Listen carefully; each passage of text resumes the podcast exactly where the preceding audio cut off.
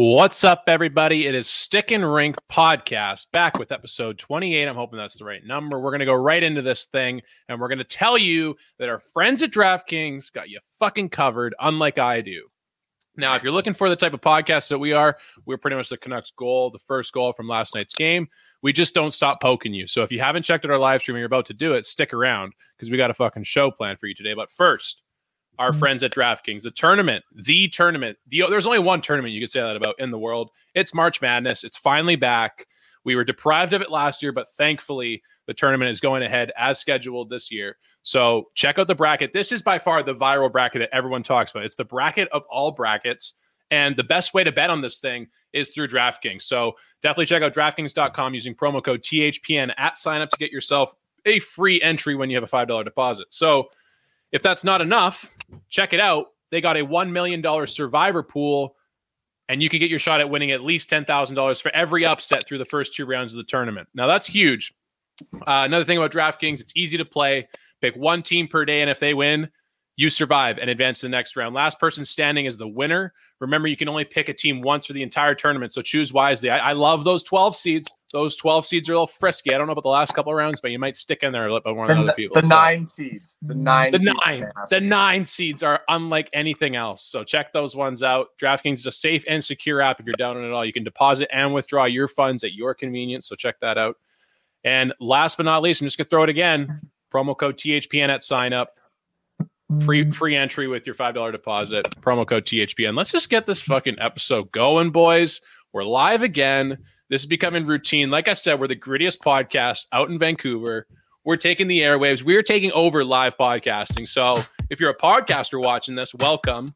We'll fight later, but welcome, boys. How you doing? Oh, harder, baby.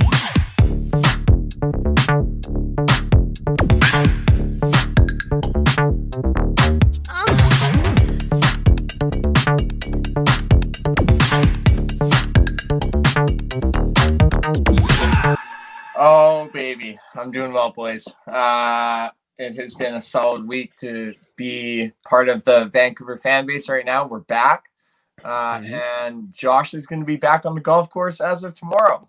So Redwoods Golf Course, if you want to come see Josh have a mental breakdown, I tee off at 9:15. So be there, be square. How how mad would you be if I just showed up and just like followed you throughout every single hole? Didn't even say anything constructive or just like anything mean, but I just kind of like followed you around and just watched you and just like either shook my just like nodded or just like shook my head. Could you at least like push my bag if you do come along? No, not at all. I'm gonna bring a lawn chair. lawn chair and a cooler. Maybe an air horn. yeah. Every backswing. Fuck this guy. hey Josh, what happened? You told us you'd stop wearing that hoodie or that sweater once the Canucks started winning again. Did I? Yeah. I don't. I don't remember that. Yeah. That's that's that's heat, dude. Is you, you wearing anything Yeah. underneath? Hey, should we do a tarps off podcast? Oh, No.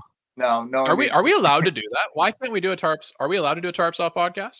We probably can, but like no one just wants to see that. Yeah. I- we will lose I- viewers. We will lose I our would- limited viewers I if we would do not this. be. I would not be surprised if we went tarps off if we shot up into like quadruple digits within 15 seconds. Like, guys, sex sells, and I don't know. Maybe you guys need to look at your mirrors and admit admit this to yourselves. But you're symbols of sex. All What is all the- two of you. What is the opposite of sex? Um, cel- celibacy? gamers. Gamers, fuck you. Uh, Celibacy is like actively against. It's opposite of sex. The exact opposite of sex. That would that's what we would promote by doing a tarps off podcast. Celibacy. That'll be like our, our ticker in the bottom. Celibacy. Our welcome. our, our promo code, you get twenty percent off chastity belts when you see us shirtless. yeah, there you go. There you go. Exactly. That's so sick. Uh, Raph, we didn't get a chance to ask you. How you doing, buddy? I'm good. I'm good. I uh, I had a quick power nap. I'm drinking some coffee. I've uh, I've so I used to like I'm very caffeine sensitive, so I'm like slowly building up my tolerance to caffeine again. I can start fucking crushing Red Bulls and taking espresso shots no problem now. Life is great. That's not good, Okay. dude. Dude, I'll get like the jitters for like about 15 20 minutes, but then I'm ready to rock and roll. We're good. That's that, that- literally. I could say like I'm building a tolerance to heroin, and that's like, we can equate the two. yeah, but that's like chasing the dragon. It's never going to be as good as that first time. I could take like a week off coffee and then boom, espresso shot, and I'm buzzing again. True. The withdrawal ain't quite the same. I'll tell you Yeah. that much. So the week is good. I am good. Another another idea. Maybe that's it. Tarps off heroin podcast. Just No. an idea. Different No, we're thoughts not are rolling that. here. Okay, We're not doing thoughts. that. Just a thought. Just Just wondering. immediately gonna shoot that one down. try and get the creative juices flowing here. Speaking of juices, now this is a transition for you. I got my first pedicure today. What's up? Come at me. How, My toes are fresh, dude. dude? Can you wait? Can you explain the segue from juices to pedicure real Yeah, quick, and then we'll and then we'll continue. There was no juices. So, I just wanted I to talk about my feet, dude. W- wait, was it a guy or a girl that like gave you your pedicure? It was a nice lady. I feel so bad for that nice lady scraping the dead fucking skin off your monstrous size 11 fucking feet. No, That seriously. is so gnarly. She's I, like, al- I also feel awful. for this lady. She the poor poor gal, man. I would say when we walked in, like great place. Um, when we walked in, I did maybe this was just me feeling this way, like me being a bit nervous. I definitely did feel the air of like they were judging me by my feet, like just looking at me and thinking what my feet will be like. And Yeah. they're they're not wrong. Like my feet are fucked, but do you um are you ticklish on your feet? I didn't think so, but then they started doing the pumice, the thing where they like fucking scrape your callus off, and I was like, my entire thigh was firing. Like it was, it was, it was tense. Dude, just thinking about that, like I'm so I'm just a naturally ticklish human. Like you can touch me anywhere, and if I don't expect it, I will legit be like giggling like a little girl. Um, and my feet are is is the same thing. Like I think I've mentioned this. I got a foot massage in Venice Beach by like these two old Asian guys uh, with my dad. And I was laughing my ass off the whole time because I was just like, it was just so funny to me, just like the circumstance, but also just like having someone like touch my feet for that long was actually like I couldn't do it, dude. I could not So- do it. It's safe to say that you're not into the toe sucking. You don't, you don't like a little big toe action, a little big toe and second big Dude, toe all in one mouth. That's disgusting. I will never. Okay, if a girl ever tries. if a girl ever tries to do that, she better wear a fucking mouth guard because I will kick her in the face because I'll be so ticklish. Okay, that's number one. That's number definitely two- from a movie. Yeah. Wait, really? Yeah, they. I forget where it's from. I shouldn't even mention it because I have no idea where it's from. All I remember is she he kicks her in the fucking. It might be um, might be fucking. What's that? What's the Stifler movie? American, Pie. Pie? Yeah, I feel like it's American Pie, but who knows? Okay. And then Josh, have you ever have you ever put your feet in pond water and just had like little like tadpoles like just eat the dead skin off your feet? no, Have you ever experienced that? no. that that would just be I feel like a nightmare for you because a it's fucking ticklish as balls, and b like the little tadpoles just swarming your feet like they come out of nowhere. Like you'll see like two or Oh, three, yeah. you'll stick them on your stick your feet in the water, and then you get swarmed by like at least Uh-huh. fifty, and they're it's- everywhere. I Dude, like it's that sick, dude. You take your foot out, some of them are still hanging on. Now, this might be a bit too gross for your guys' take here. I'm sorry if people are eating at home. If any of the viewers are having some sort of pasta or something chewy, if you had to suck a toe, which one's it going to be? Which toe is you suck? Are you going big toe? Are you just going home run swing the whole No, way? no chance. no, dude. The Why big not? toe, the big toe, I would say just like takes the most shit. Like that's like, but I also feel because it's the big toe, it's maybe the most well maintained. Yeah. I No would say I so. would chance. say. No you don't think the big toe is well, dude? I think it's like, you know, am- no, you know what? I would go with the one that like the it would basically be like the the one right next to the big toe. I'm Okay. literally looking at my bare feet right now through a clear table as we're recording. You guys are idiots. Sick, Pinky toe, pinky toe all the way. Oh, yeah, that dude, would that should have been an obvious answer. I, I agree. Hundred percent the pinky toe is the smallest, the least gunk under the nail, the least toe that you need to actually interact with, fact. the But- least surface but- area. Yeah, but Raph, you have to remember though, the Okay. pinky toe Yeah. is the most fucked up looking toe that everyone has. It's, Josh, at the end of the day, you're just gonna have a fucking toe in your mouth. Why does it matter? It's because if I'm ever gonna have this experience, I want this to be somewhat enjoyable for both. What do you parties. mean if you ever have this experience, dude? You're only 25, k. It's got a yeah, lot are you time anticipating it? Come He's on, dude. 24. Oh, 24, dude. You got a lot of time left. You're gonna have this experience. I'm just telling you, dude. It's a Elijah, oh, full life have you ahead ever, of you. Have you ever sucked a toe, dude? I can neither confirm nor deny, mostly because I don't remember. But I'm probably gonna say yes to that. I have no idea. That's, All right. that's a le- that's a legit cannot confirm or deny. That's not me saying I for sure have done it. That's me saying like not sure that I haven't done it. You know. What's up to our boy Razor 570? Uh, you missed the mark on choosing your number 569 would have been the right one to choose. Nice try. Uh, moving on, boys. We can move on from listener. sucking toes. Um, what's up to seven o'clock sunsets or seven fifteen sunsets? You guys like that? You a fan I'm of that? down with it. I'm down with it, boys. Summer's The coming. golf, the golfer in you should be fucking pumped because that's another that's another hour in, added on to twilight rounds right there. There you go. True. Hundred percent. Yeah, I'm pumped. Except daylight savings, though, I've said this before. It is a myth.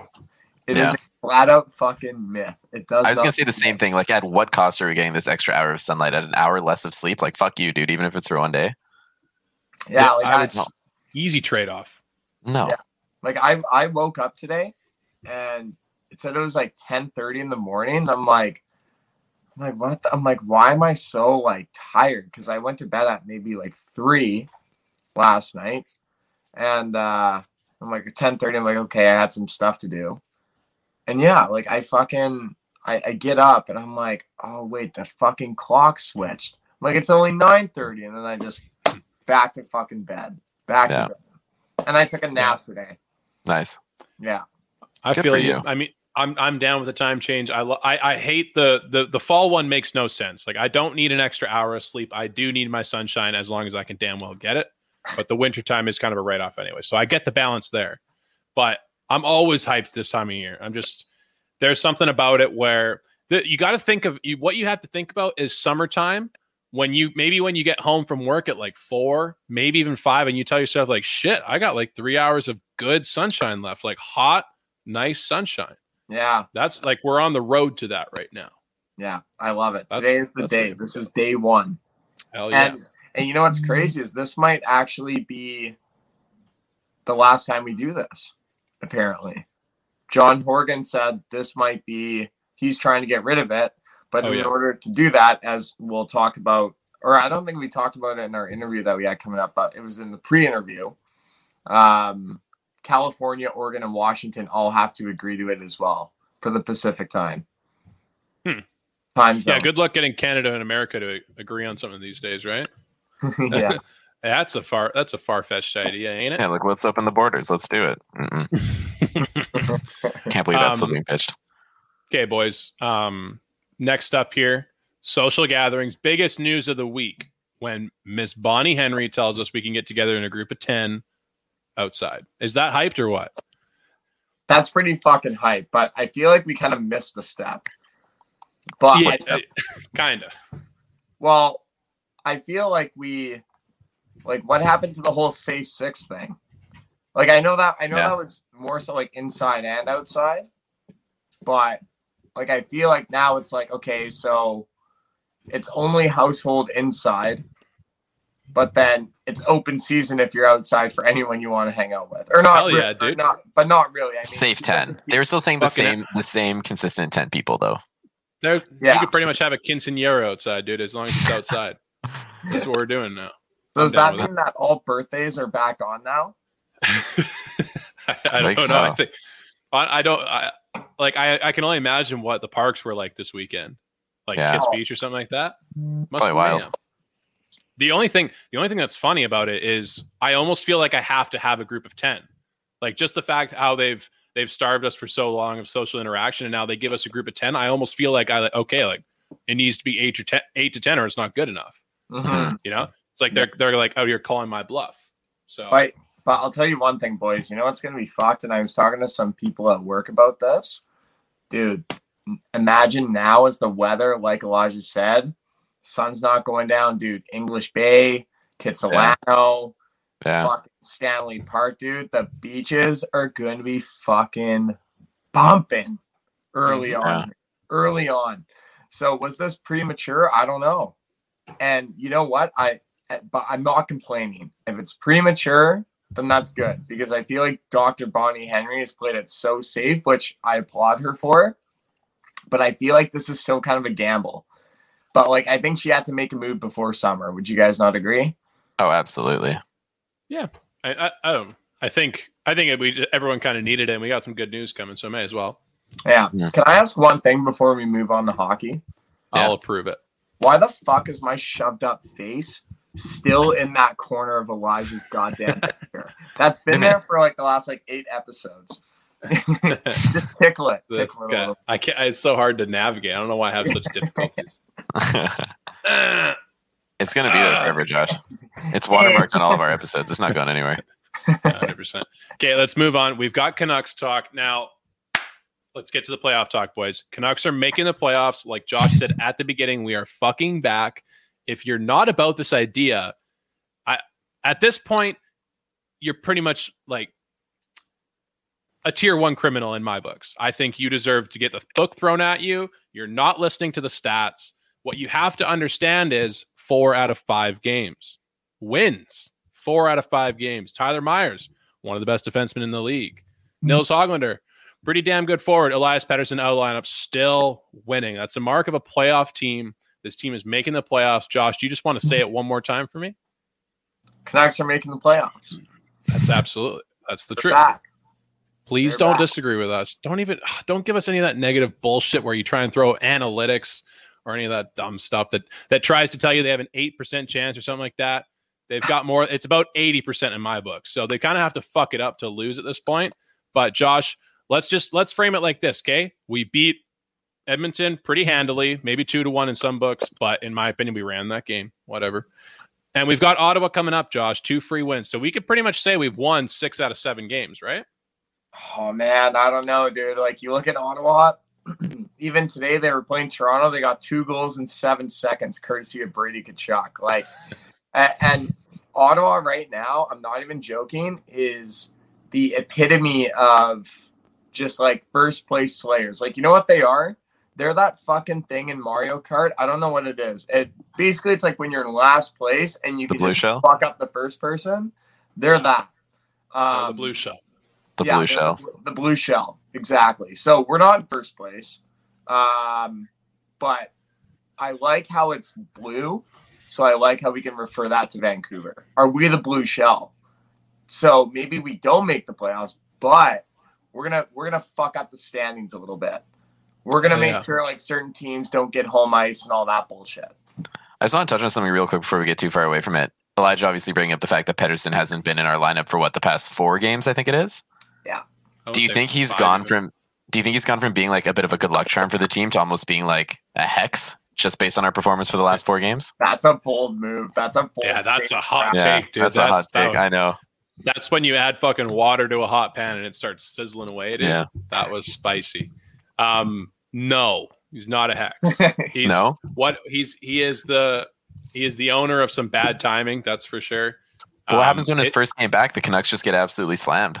Okay, Uh-oh. that's that That's I- another hot take. that's fucked. that's not chill, dude. I don't like how we have playoff talk and then we have Raph serious talk coming in here with the I'm sorry. I'm sorry. Someone's got to do it. pessimistic outlooks. Now, here's here's really how the script goes, and unfortunately for Pettersson is, I mean, I hope he comes back to the lineup soon because if he miss, like, I I do think we're going to run these two games against Ottawa, and after that, it's not an easy schedule. I mean, we play the play the Habs again, we play the Jets, some good teams. Whenever Pettersson comes back, I've said this the last couple episodes and in the interview as well. He's going to need to change his game a bit. As if you want, you've got a team right now, the Canucks, playing very I'm not going to say extremely good hockey, but above good. It's it's it's in between good and great hockey. They're consistently outplaying their opponents, I would say. And so like as a, as the star player, as the best player on the team when you come back to that lineup, there is a possibility that your game just kind of takes away from it in the moment. So you kind Yeah. of that has to be your sole focus.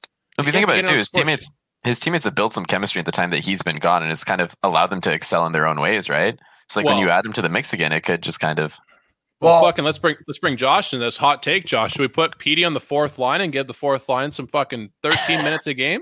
Is that a play right there? No, um, I think the biggest thing is you, Raph. You're right. Like obviously with Pettersson out of the lineup, like you have to adapt um, to just shuffling of the lines, and obviously it seems to be working.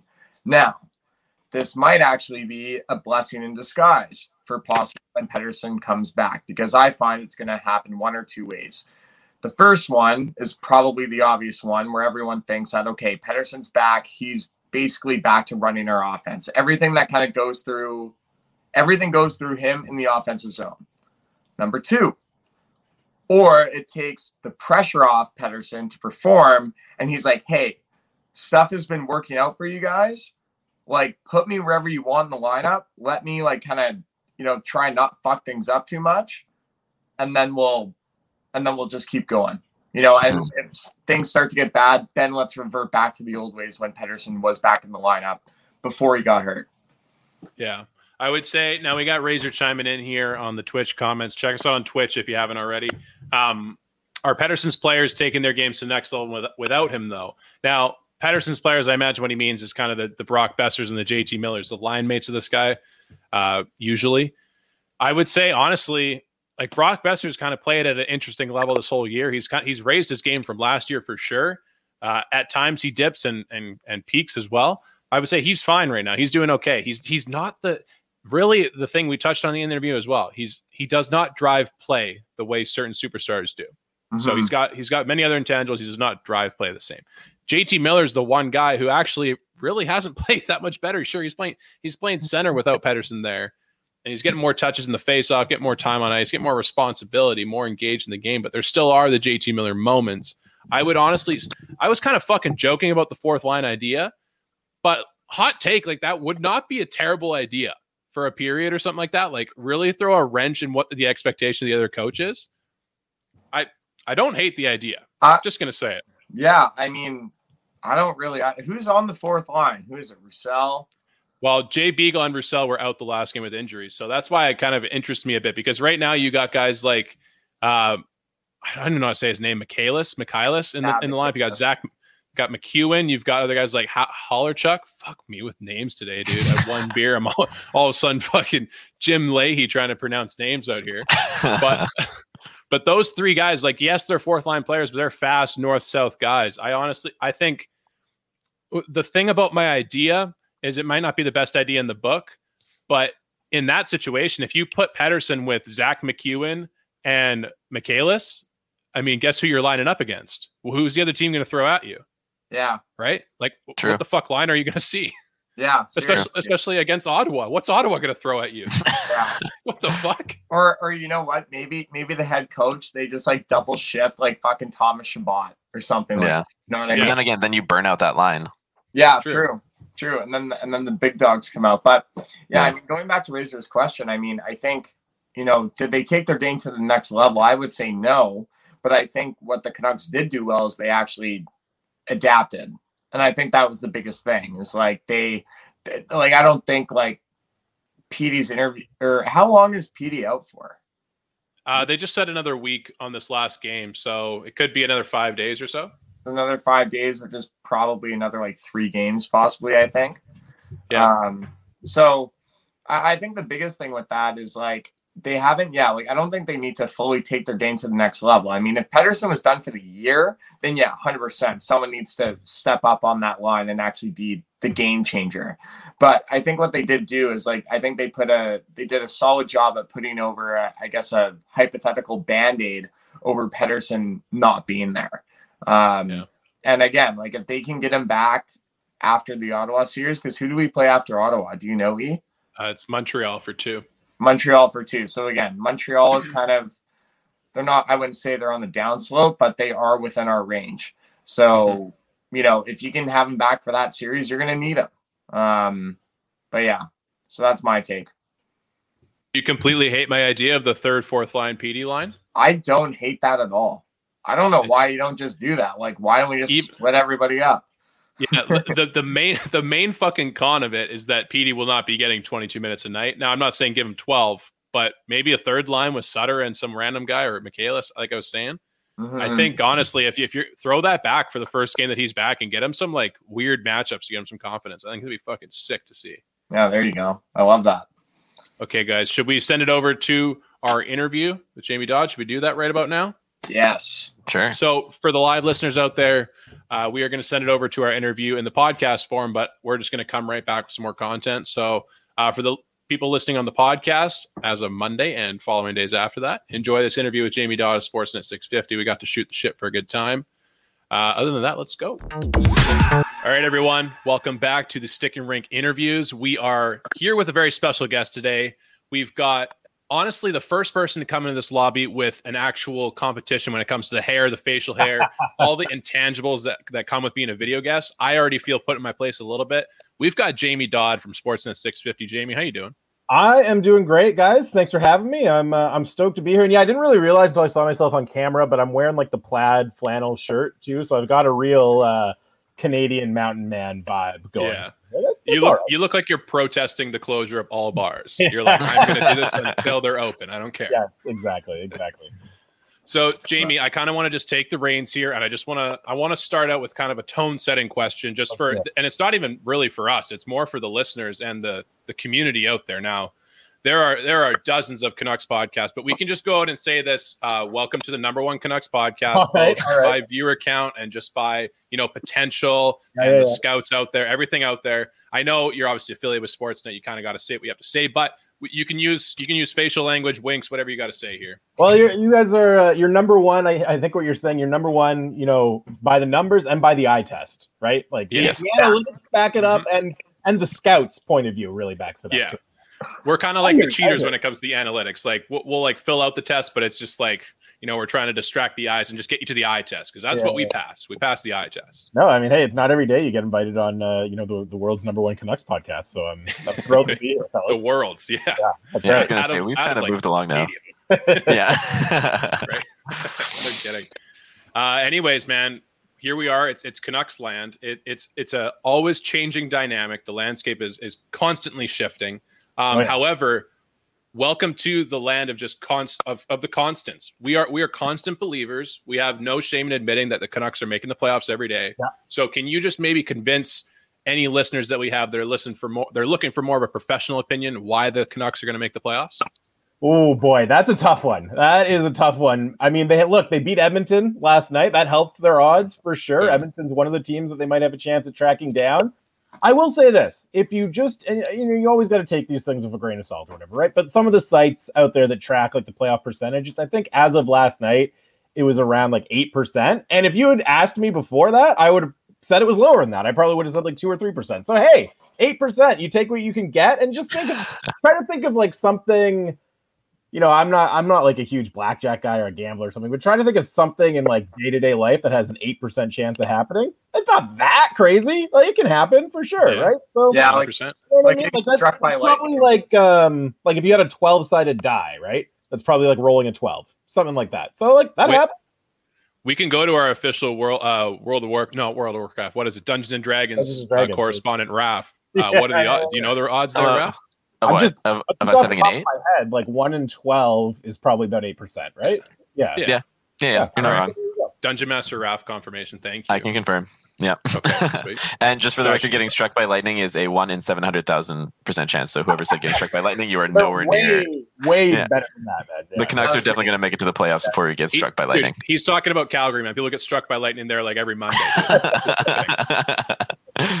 flat. Too flat. There's nowhere to hide. Yeah, it's too yeah, flat. There's too much yeah. wind. There's too much lightning. Yeah. Uh, right, Josh? yeah, yeah, way too much. Um, okay, next question for uh, the Canucks. Yeah. Demko, can he single handedly put this team on his back and get us to the playoffs? Because right now he's like the one guy that can, I feel like, can do this. Well, look, if you know, we're talking about like the eight percent chance, right? So you just think of all the things that have to go right. Number one is this version of Demko keeps playing, right? Like this is the Demko we see for the rest of the season. That is the absolute first thing that has to happen. And then I think, you know, this is something Dick and I have talked a lot about on Central. Like, what's the blueprint for this team winning? I think it's great goaltending. And then I think it's their top, you know, four or five players being excellent, right? And so they need to get Pettersson back. They need guys like Boeser to keep producing. Miller, you know, I mean, I'm sure we'll get into him a little bit more. Like, he's been okay recently, but he still makes man. I just in that game last night, I thought he made three or four passes where I was just like, "What? What are you doing? Where? Where's that yeah. pass going?" Like, that element of his game is still there, so you need to cut that out. You, you, just need you need Demko to be like this, and then as I said, you need your top four or five skaters to be really, really good, right? Like even then, it's probably not going to be enough, but it has to start with Thatcher Demko being like playing like this. I think. Yeah, because right now, like just looking at his last like I would say like four or five games. Like this guy has been outstanding. And I was saying on, our last episode, and I don't know if you and I can agree on this because I guess the sample size is small. Do you think Thatcher Demko is maybe setting himself up to be like a second half of the year type of goalie? So like he'll kind of like suck in the first half, and then like when it starts to Yeah, count, that's an interesting one. I don't know. I mean, like you said, I do think it is a bit of a sample size thing, and you also got to remember with the beginning of this Canucks season. Obviously, Thatcher Demko wasn't playing like this, but the team was playing like trash in front of him. Like they were giving up so many grade A, high danger scoring chances night in, night out. It's kind of hard to judge his performance as well. Like it wasn't as good. We know that totally. especially in a weird year with like no training camp, no exhibition games, yada yada yada. I don't think I'm willing to say, oh, he's a you know he's a second half performer and he's going to have slow starts. I mean, for me at this point with Thatcher Demko, it's like, all right, he's a number one goalie. Let's go, lock him up if they can, get him assigned as long as they can. Like he's he's a number one goalie in the league, and you know Mhm. we'll see. Like there's going to be dips and valleys still, even when you're a number one goalie. But yeah, I don't know. I wouldn't necessarily throw the you know slow starter label on him just yet. Let's see how he does next year when he comes when he comes in as like the clear cut number one goalie, you know, which he didn't even really this year, right? Yeah. Like, they still very much split it with with Holtby to start. Yeah, for Yeah, sure. you really you really got to come in with like a Luongo vibe where you're like you're a golf course for all of October, and then for some reason you get three straight shutouts every November. That's the vibe you have to come Yeah, in. To That that was kind uh, that was the Luongo specialty for sure. yeah, those were the timings. I kind of want to. Okay, I want to jump away from the Canucks a little bit, still kind of, but I want to jump into 650 a bit here. Sure. So uh, we talked to Bick when, when we brought Bick on. I think it was a few weeks ago, almost like I forget when, but we had just talked. Uh, uh, the, the devastating news about Bell Media coming down on TSN 1040 had happened. Um, Yeah. we said our piece about like how obviously we wish the best for everyone moving on and stuff, and then we kind of moved on to what it's been like for you guys. Like it's obviously a bit more demand. Like it's kind of a supply and demand Yeah. question. Like like you kind of I, I compare it to being an athlete and being into a competition where almost the stakes get raised overnight. Like I don't uh, whatever metaphor you want to use. Did you kind of feel that when you walked in the station after you get past the the compassionate side? Obviously, did you kind of get that vibe as well of like the competitive? It's like let's fucking do this. Yeah, like no doubt about it. And you know, I'll just um like I've talked a little bit about it on air and on Twitter and stuff. But yeah, I was actually off that day because I was under the weather, and you know, it's just like I ended up just basically spending the entire day listening to our station anyways and like scrolling through Twitter because like I couldn't believe like what the fuck was happening. Really, like it's Mhm. such a bizarre thing and I, you know, I haven't been in the business that long, but like one of the things you learn really quickly is that layoffs happen, and people are people are desensitized to it to a certain degree. Having said that, this was so beyond like a normal layoff situation that Yeah. even people in the industry were kind of stunned and were kind of shocked at not just the fact that it happened, but also the way it was done was just like so so incredibly shitty, right? So there was a, there was definitely like a period of like, holy crap, what just happened? What does this mean? Like, I feel terribly for those people. Is my job at risk? Like, what's going on? There's just there's just a moment of like total confusion. But yeah, you're right. Like in some ways, it also felt almost like you know I wasn't with the station when they launched, but it felt almost like a relaunch in in a certain way because Mm. you knew there was going to be way more people tuning in and you knew there was going to be way more pressure to perform to reach a certain standard right and you know so like my my number one job my number one role at the station is producing uh, the scott rintoul show. And every wednesday so this went down on a tuesday and i was going back in for wednesday. Every wednesday i do a segment on the show at like 9.15 so early in the show called judge jamie. And it's just basically like i settle like a sports beef that's going on right there and like issue a verdict whatever. But I remember thinking like Tuesday night is like, okay, like I'm doing my segment and I know there's gonna be way more people listening tomorrow than there normally is. So I gotta like nail this edition of my stupid little segment at 9:15 on Wednesdays. You know what I mean? And it, it's really it's felt like that since and i think there was there's definitely an adjustment period i think for everyone for listeners for us on air right now it feels good like it, i think we're in a good place we're doing good work we're getting good uh, feedback from a lot of listeners so it's it's the kind of thing where you know whenever i think about it it's i'm still number one pretty upset for the people who are affected on the other side Mhm. um, but yeah, you just try to roll with it, and like again, that as I said, that that's kind of what this business is about. You know, crazy things are going to happen, and you got to think on the fly. You got to roll with it. You got to try to up your game. So that's what we've been trying to do. I love that. Awesome. Yeah, and you know it's it's so funny that you bring up Scott Rintoul and how you're the, the producer of his show because we've brought him on before. Has he ever brought you to uh, the warehouse on I don't think so. I don't think He's so. not. No, He's keeping Well, that okay, demon in the closet. Um, I only started produce. I started producing Rintoul's show when it launched, which was like October 2019. So Okay. about five months later, the pandemic hit. Right. So Right. I've been working with Scotty remotely way more than we ever worked in person at the studio. So we haven't had a, we haven't had a chance to like do a lot of clubbing, Yeah. a lot of bar hopping together. the, the the reason why I ask is well, I, I'm ass- I assume you know is he used to bar. Was he a DJ, guys? At the DJ. Yeah, he was a Yeah. DJ. I did not know that Rintoul was a DJ. yeah, Yeah, dude. at the warehouse. So What? That's amazing. so See, this could, this could be your that? new this could be your Judge Jamie segment coming up. Like, hey, there's a huge dispute. Who's the best DJ in the history of the warehouse? Oh, that's fantastic. I had no idea about that. Thank you for sharing that, man. This Yeah, is wor- yeah, worth you're it already right here. Holy Yeah. cow. You're now gonna have so something to look forward to next time when he decides to bring you to the warehouse. He'll be like, "Oh my god, like this oh, is what Oh, those boys were talking about. This is the warehouse with the Scott Rintoul." good. Man, that's that's good stuff right there. I love it.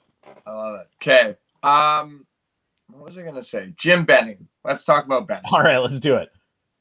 So obviously, Bring on he the did, GM of the Year talk. Let's go. Yeah. yeah. so he did. I forget who he did the interview with, but basically he went out to the media and did an interview, basically backing up Travis Green, backing up the players. Now, is that his way of kind of saying like, hey, like the buck stops with me? Like, if anyone's gonna get canned at the end of the year, like it's gonna be myself. Like, is that kind of what you got from this interview, or do you think someone else is gonna be held accountable? Well, that's an interesting question. I mean, I think the thing, the Jim Benning and Travis Green dynamic is really interesting because in a normal circumstance, you would look at this and say, well, the GM hasn't extended the coach. He must not be completely sold on him. But I I really don't think that's the case. Like, if it was up to Jim Benning, I think Travis Green would have an extension. He would have had one months ago.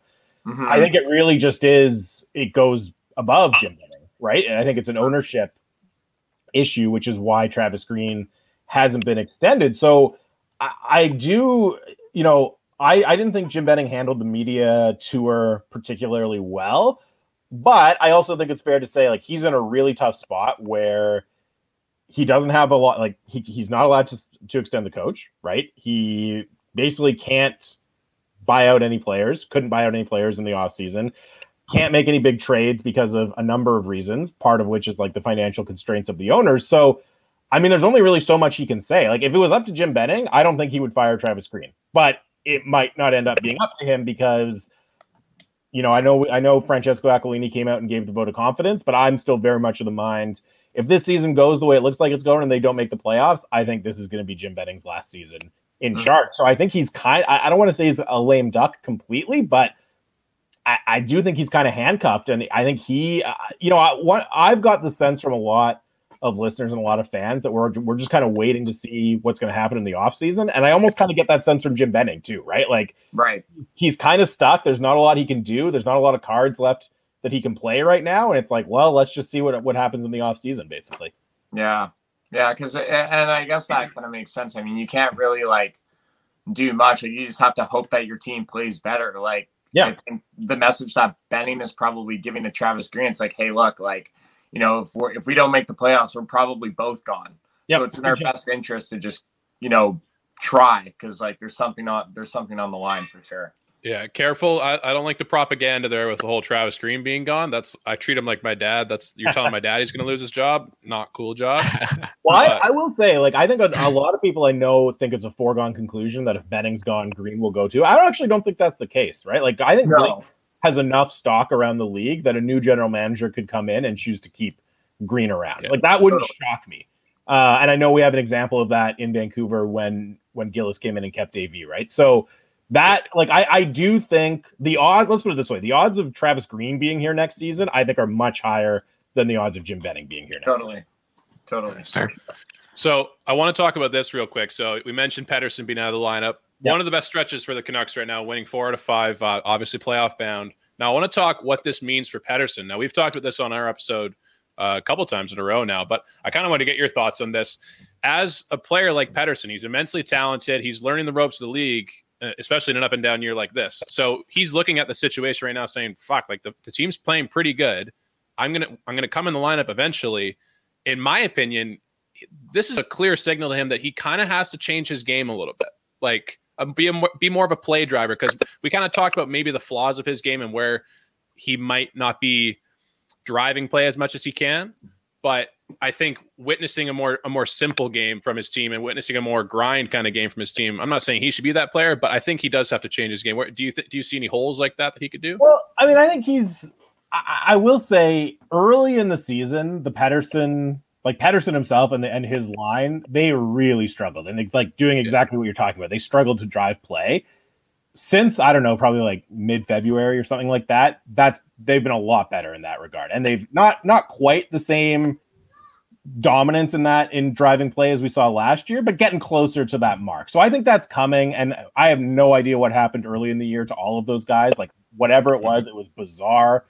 I, I really don't know how to explain it, but it seems like it was wearing off. We've seen Boeser be obviously fantastic. Miller's upped his game, although he still has a lot of room to improve, and and, and Pettersson has improved his game as well. Like I I don't think I think it's just a matter of steady improvement for Pettersson more than changing his style of game because the thing that makes him great is his high level of skill, right? And his creativity and the attitude, like the aggressiveness and the balls to pull off some of the moves he does, to try some of the moves he does. That's kind of the thing that makes him great. I don't want to clip his wings at all, right? I want to I want him to have the freedom to try those things, and I, I'd let everyone else fo- focus on playing a simple game. Now, look, there are times where as the game situation dictates, you have to know as a player, hey, I got to rein things in a little bit. I have to play more of a simple style. I got to do X, Y, or Z, right? Like that. That that's part of the game.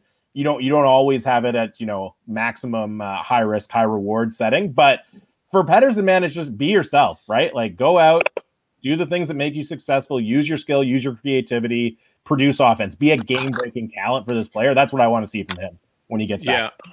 I, I don't always ask follow up questions when it comes to player skill because I mean, for for Jimbos like us in the lobby, what are we gonna? What kind of value are we bringing to this? But uh, like a follow up to that, I find specifically about his game, especially when he's on a line with other skilled guys, the entire line kind of resorts to an east west style. Yep. Whereas it seems like when Hoglander's been on there, or anyone for that matter, it's been much more north south. And even Boeser struggles with that a little bit. He doesn't have game breaking speed. But I find because Pettersson's not a Matthews, he's not a McDavid or a MacKinnon he doesn't have that north south speed at least to the same Yep, degree no. and that's kind of the change that i look for like i i, I kind of hope to see that a bit more Well, that's an interesting point, and I think you make a good point that that element is probably going to come not from Pettersson, at least not right now, but it's going to come more from a line mate. And I think you know that's really the element that JT Miller brought to the Lotto line last Yeah. year that we've seen less of from him this year, right? We've seen it in spurts, but I I, do, I think you make a really good point. Like we, how many of those you know high risk east west plays have we've seen from JT Miller? That have turned out to be disastrous this year, right? Yeah. Like, you, you've been hinting at them a couple times and i know Yeah. those are the exact plays yeah Yeah, so you know, I, I think you're onto something there that you need that element on a line, and ideally it's going to be JT Miller, right? Because you said that's not really Brock Boeser's game. He's faster this year. He looks quicker for sure. It's still not really his thing though, but at his best, I think that's what JT Miller can give that group. Mhm. Yeah. Good point Yeah. I, I just also want to add, just kind of do like another follow up question type thing. I just want to see where your head was at with the performance that we've seen with our power play. Because I believe, what was it, against the game uh, against Edmonton? I think we had one power play line too, where I don't know if the Edmonton pen- penalty kill was just doing really well or not, but we only got one shot off on net. And I just wanted to see if that's something that you think we need to be seeing also improve over the course of the next few games for us to consistently keep winning and keep getting those extra points, right? Moving towards the I playoff mean, slot. we talked about it. You know what's going to happen if they make a miracle run. Mm-hmm. It's it's Thatcher Demko, it's the top players, and tied in with the top players is the power play clicking, right? Yeah. Like even go back to last season, I think what they had the fourth best power play in the league by percentage. Mhm. They need to get. It doesn't necessarily have to be top five, but they got to be you know top ten, right, for this team to be competitive. And you look at the talent.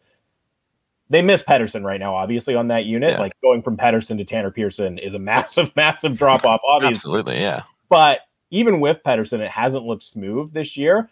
Right. I don't know. It's tough to say because I know people like, oh, the drop pass and this and that, and I don't think it's just one thing. The The number one thing that I see with the power play, even when Pettersson is on that unit, is they get a little static, and there's a lot of standing around, Mhm. and they'll be moving the puck quickly, but it's moving the puck quickly between five static players, and that's Yeah. just ultimately that's not that difficult for the defense to react and and shut down. So I Yeah. would like to see more player movement in general. I know that's like kind of a simple thing. I'm not I'm not a NHL power play coach, so maybe they would like laugh at me and tell me I'm an idiot for saying that. But does, when I watch it and when I watch really really good power plays around the league, that's the biggest difference I see. Right? It's- Absolutely, because it other- adds like an element of unpredictability. yeah, Yeah. exactly. The other units are more fluid, more kind of improvisational, more guys using their skating to get it to get to different spots, and I just don't see that as much with the Canucks all the time. Yeah. Fair. Um, my one question, and maybe we can wrap this up after, after, or at least wrap up the Canucks. So RFAs, Quinn Hughes, Pettersson. If you were to give me both of their contracts for next year, what would it be? What would you give them? Woo! So that's a great length question. term. Yeah, that's a great question. I would have to. I do think they're going to end up being bridge deals, Mhm. um, because you know when you go long term and you buy out UFA years, the player wants more money per year to compensate for that, and that's going to be tough. I think for the Canucks with the financial spot they're in. So I think you're looking at shorter term, smaller dollars as a result.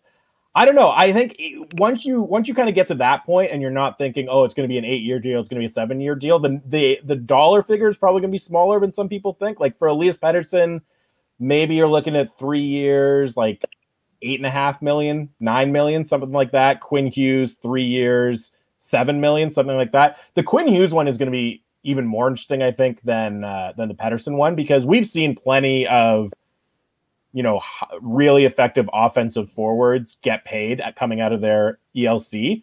You look at what defensemen get out of their ELC, man. They don't cash in. Like really, really good defensemen often end up making not not nearly what you would expect. Right now, Mhm. the difference is Quinn Hughes, his offensive production is at a different level. So he's up this year, and Cale Makar are up this year. That's going to be fascinating to see who signs first and how similar those contracts look because there's not really a good comparable for either of those guys. So I would say probably something in that like seven, seven and a half million dollar range on a on a bridge deal for Quinn Hughes. But I think even more in the Pettersson one, there's a lot of like it could go a lot of different directions with Quinn Hughes. Mhm. Okay, like it. Nice, cool. Um, all right, I'm gonna I'm gonna pivot a little bit here. Uh, kind of actually, I'm pivoting back to my my already the well I already went to once. Uh, so Okay. your li- your life at 650 here now. I, I've every time I tune into the, to 650. This isn't every time, but it, it it's it's a common occurrence. Is it seems like a lot of the hosts agree with each other quite often. Now, All right. and yeah, at least with the doses that I get, that's what I see. yeah, It's, yeah. it's often, you know, Walker and Sat, they, they're on a good, they're on a good page. You're agreeing about a certain aspect of the game. You and Bick, you know, you sometimes I guess you must agree. Do you ever just wake up one day, Jamie, and you think like, man, you know what? Today I'm gonna choose chaos. Like I'm just going there, and whatever Bick says, no, you're fucking wrong, Bick. Like, do you ever just think to do that? I mean, I definitely, I, um, I think more than when I started being on air, I will get, uh, I will get in Bick's grill a little bit and let him know when it's crazy. It doesn't happen all the time because, like, I do think we come at the game from a certain perspective. I think it's it's such a tough balance, right? Because you think of like the classic model of sports talk, whether it's radio or TV or whatever, and like what do most people think of? It's you know Skip Bayless and Stephen A. Smith just like fucking screaming at each other about Yeah. bullshit, right? And it's like it doesn't even matter what they're talking about; they're just like yelling at each other and calling each other And idiots. they're It's both like- so wrong. Like, yeah, exactly. right? And it's like I've never wanted to do that. Now, having said that, yeah, you don't want it to just be like patting each other on the back for how smart you are the whole show either, right? Because that's not interesting. So you got to find that balance. I think you got to look for topics where you do maybe have uh, a little bit of a different perspective. Now, sometimes you can't do that, right? Like if if The story of the day happens to be something that you both agree on, I'm not the kind of guy who's going to be like, oh well, I'll pretend to think the other thing just so we can like argue about it. Like, I think that makes you look like an idiot in the long term. Really, you know what I mean? And I think you can figure out a way to make it entertaining, even if both hosts have the same perspective. But yeah, like at a certain point, you do have to find things where there's a little bit of tension, where there's a little bit of disagreement, right? And it doesn't have to be hostile, but yeah, you got to be able to mix that in. So I think that's something maybe when I was just starting, like it's it's a little intimidating to go on with somebody who's more experienced and like tell them they're an idiot and completely disagree with them. But like as the more experience I get, the more I develop, I think I'm getting better at doing that. And uh, yeah, it's funny that you should say that though. And the, the interesting thing with Sat and Walker is like, um, I think like you know Sat's the classic like stat guy, like knows all the analytics, and Walker is like you know, the ultimate like uh ah, you know, he's tough, he blocks shots kind of guy, right? So like they Yeah. should they should disagree more than uh, more than they do. Yeah. Sometimes I Um, feel like sometimes I've called in there a couple times and I almost try and just fuel some fire a little bit, you know? like I just want to see us, let's see some fireworks around here. Uh I feel like the most often like probably like Dan and Randeep disagree the most often, but about like Yeah. stupid bullshit, right? About like chip Yeah. flavors and like and like stuff like that, right? Not about, not necessarily about uh about hockey. Uh, my my one question regarding Bick is there like one Canucks take that you have that just drives him crazy because he thinks you're so wrong? Like he he looks at you like you're an alien when you say that. That's a good question, man. Uh, Let me think about that for just a second. I'm trying to think of like what the dumbest takes I have, or like what the dumbest takes I think he has are. Hmm. I don't know. I think I've avoided. I, I if I had some time to think about it, I could definitely find one. Or like, Yeah. there's definitely been times where Bick has said something, and I've been like, "What? Like, what are you talking about? How could you say that?" Um, but I can't. I can't recall like what it was off the top of my head. But uh, yeah, I don't know. I, I'm sure I've said something that Nick's been like, "Wow, you're an idiot." Yeah. Well, why did you? Why did you say that? this is why Rintoul's got the best setup, man. He's he's Yeah. he's never wrong, dude. It's perfect. Yeah, like there's no one, no one, no one's around to butt in and tell him what an idiot he's being. Yeah. He, he could say the Canucks colors are red. Who's going to say no? I can't tell him otherwise. Damn. Yeah. Exactly. Cool. Uh, well, here we, we got to jump into this. We, we do like do this with our guests because it really it really shines light on who you are as an athlete, Jamie. We need to Oh, know this. We need to Uh-oh. know you as an athlete here. So what Yeah. what's your cl- what's your claim to fame? You can go you can go as obscure as table tennis or as as ballsy as beer league hockey superstar. What what's your what's your talent here?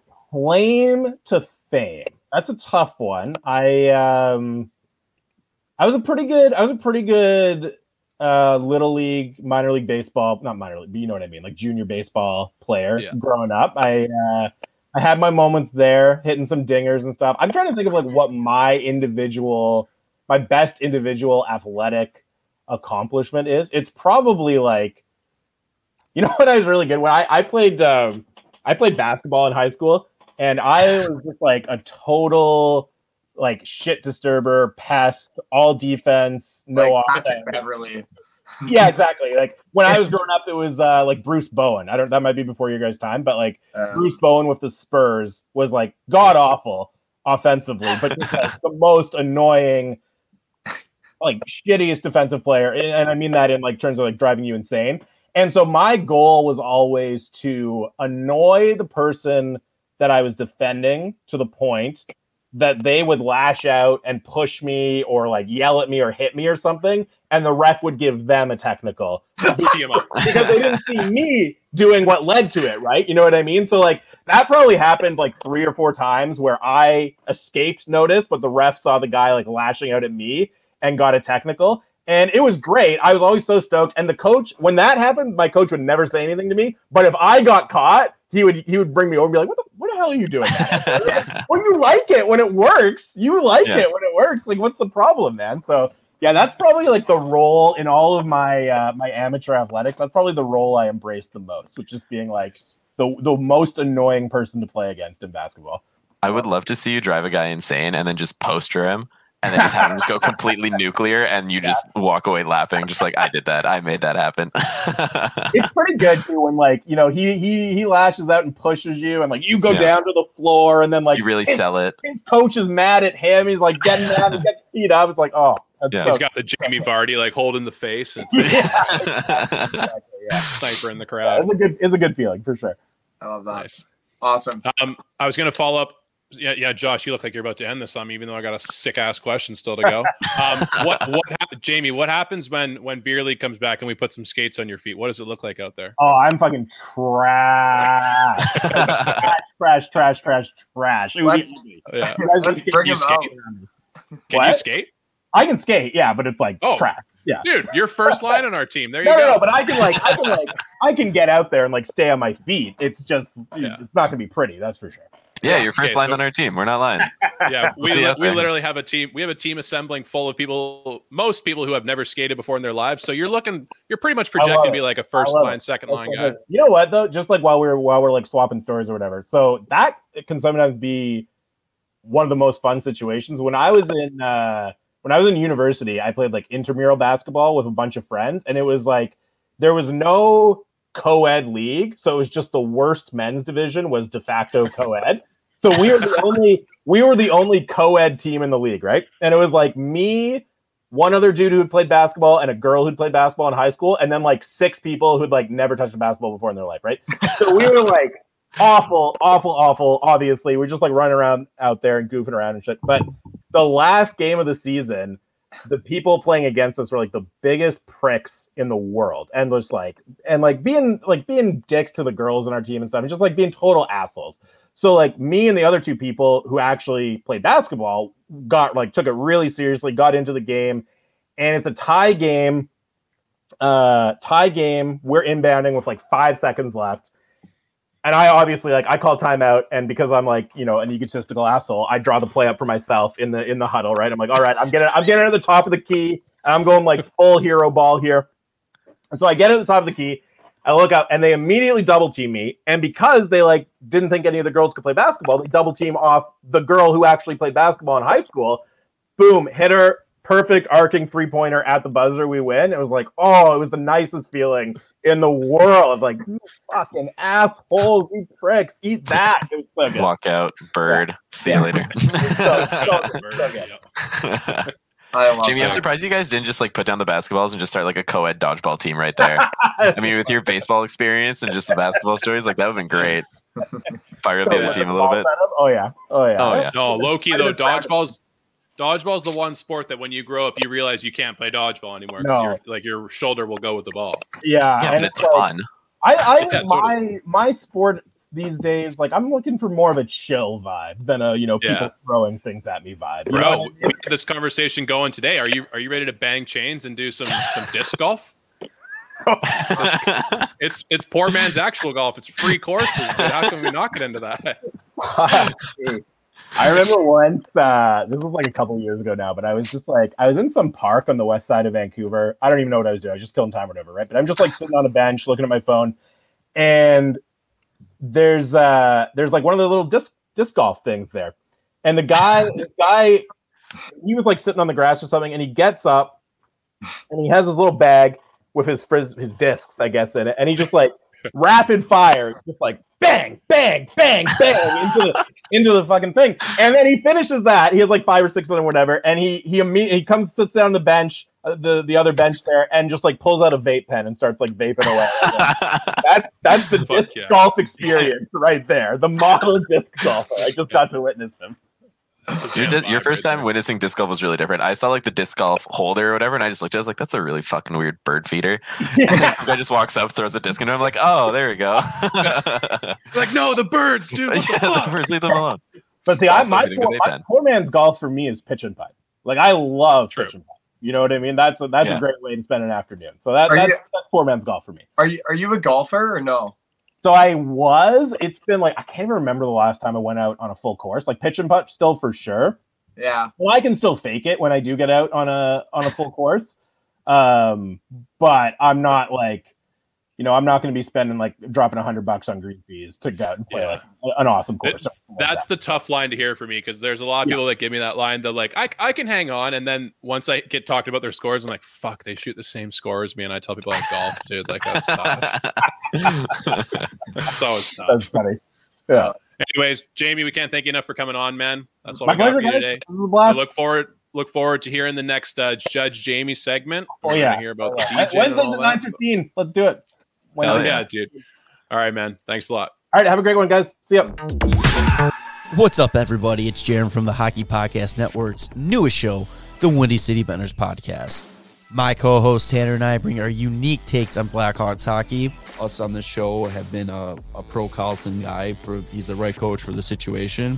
Giving it to our rivals, That's one of the things that kind of sucks. I wish we would have had the Blues in our division this year because our trash. As well as bringing in some guests from the NHL. Please welcome to the show, goaltender Scott Darling, the Eagle himself, Ed Belfour. Brian Bickell, David Bolland. Letterkenny, And the, the show started out with uh, basically a, a beer league hockey team.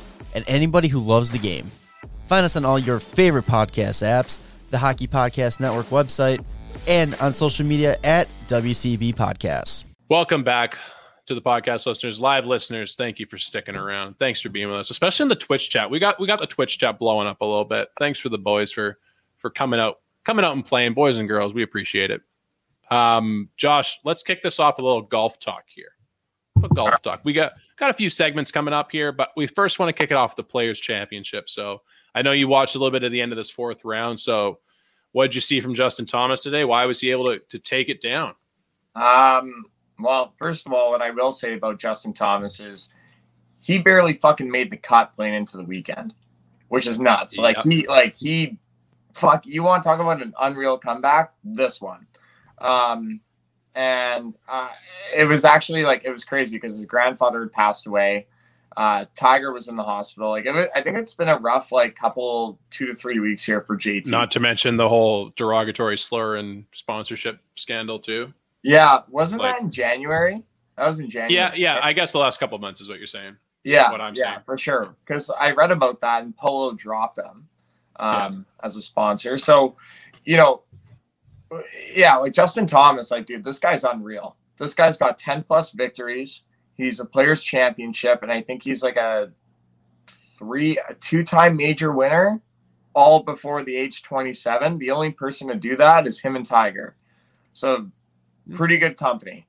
Um, I just like I I love Justin Thomas, but I just need to say something about Bryson DeChambeau. I fucking hate him. I just I don't know what it is. I just I am not a fan of this guy. I just everyone's like, oh my god, would you look at that? And I'm like, yeah, sick. He drove it 300 yards, but he's in the fucking pine needles at Sawgrass. Like, what does that do for you? Like, yeah, cool. You're you're 40 yards ahead of like 85 year old Lee Westwood, yet he's gonna beat you to the green. Because like yeah you have a sandwich but you're coming out of the trees. Like where you know what i mean? Like elijah i'll pose this question to you. Would you rather me outdrive you by 50 yards only 50 yards which is not actually a lot especially in our game um 50 yards but i'm in like the shit. Like i'm in like weeds or i'm in pine needles or take a shot from the fairway and but you're 50 yards behind me like what would you rather have Well, see, now when you throw our names into it, when you say Josh and Elijah, like right when you said Josh outdrives Elijah, that already got my cle- my teeth clenching a little bit. Like I was like, that doesn't sit well with me. Fine, let's, makes let's me go mad. the opposite way because your driver's nuts and mine's actually pretty nice. So you're ahead Yeah. of. Yeah, no, I'm taking that every day because a- at least at least in the walk up to the ball, I get to shit talk you and be like, "Hey, what's up, pussy boy? Yeah. like my drive." But Yeah. in the end, you're right. You're going to beat me to the green. You got a nasty 180 game in your bag, so Mhm. I agree. You're going to beat me to the fucking green. But Yeah. I, I agree. There's something about Bryson that is very hateable. This is well documented. It's it's it's nothing to do with the. He's not a It- I- bad guy. No, he's not a bad guy. He doesn't like. He's not really chirpy. You can't really be chirpy in golf. No. I, and He's and- there's yeah. there's something very fucking stiff about him though, and it's not like muscular. It's like everything about him is very stiff. Well, but it's it is his swing. muscular also. It's also very muscular, and maybe there's a bit of jealousy seeping through. Yeah. But it's mostly like even that like fist pump he had on the was it on the island green today, or was it just on a regular hole? He he sunk a big putt, and he was like he was elated about it. Oh, and oh, I think I think I- that was the Eagle putt on seven or sixteen before think the so. five seventeen. So like I don't think I I don't I can't shit on a guy for getting happy, but like even the fist bu- like even the way he fist bumps just it's like a bit annoying, you know. Mhm. Yeah. Like, let's Yeah. really pick a guy apart. His fucking fist bumps annoying. That's what that's how you pick a guy apart right there. There's just something about it where I just I don't know. I just I find him so hard to root for. And like he's not cocky, like he's not like cocky like a Patrick Reed or anything. And it's just maybe it's the all the attent. I, I don't know. Maybe it's all like the publicity that he gets for being like this unreal golfer. Like I don't really like Koepka either for that reason. Oh fuck yourself. I know, I know. but I'm I'm more of like just like like a subtle like I like subtle golfers. You know what I mean? Like, you know, I like even Phil is starting to get on my nerves a little bit. I'm like, this guy's just like playing into the social media. You don't like Brand. Phil hitting bombs, dude? No, like I Come do. on. He's I don't Just know. I absolutely feel like- slamming nukes down the fucking fairway. You know Yeah, what? his calves are firing up. He's honestly just like he just reminds me of like a typical dad trying to fit in with the young kids. Like that's what Phil Mickelson reminds me of. Um, Yeah. but, It's also like I Lee Westwood, though, if you think about it. Yeah, but I like Justin Thomas. I like Rickie Fowler. You know, like those guys are. You know, I still like Jordan Spieth. Like those are those golfers that I really like. But there's something about DeChambeau that just there's just it just irks me, and I don't know really know what it is. I think it's because like oh my god, his drive is so sick, and like I'm like dude, I'm like the fact that that's the only thing that you guys can fucking talk about is that the fact he can drive like 360 is just fucking ridiculous to me. Fair. Okay, so I wanted to I wanted to bring this up about my uh shout out DraftKings, another little shout out here. Um I I entered in on the players championship. I made myself a little lineup for the weekend and I just want to go over how bad this lineup was. Uh oh. Like, Okay, I want to hear It was I I don't know how many people were in the contest. I finished in about 137,000th place. Like there Thousand? must have been like yeah, thousand, hundred thousand, like 137,000th. Like there's six digits on my place. Now I will say Wow. shout out to the person who finished first. The guy who finished first and second because you can make multiple entries in the competition. He finished first and second.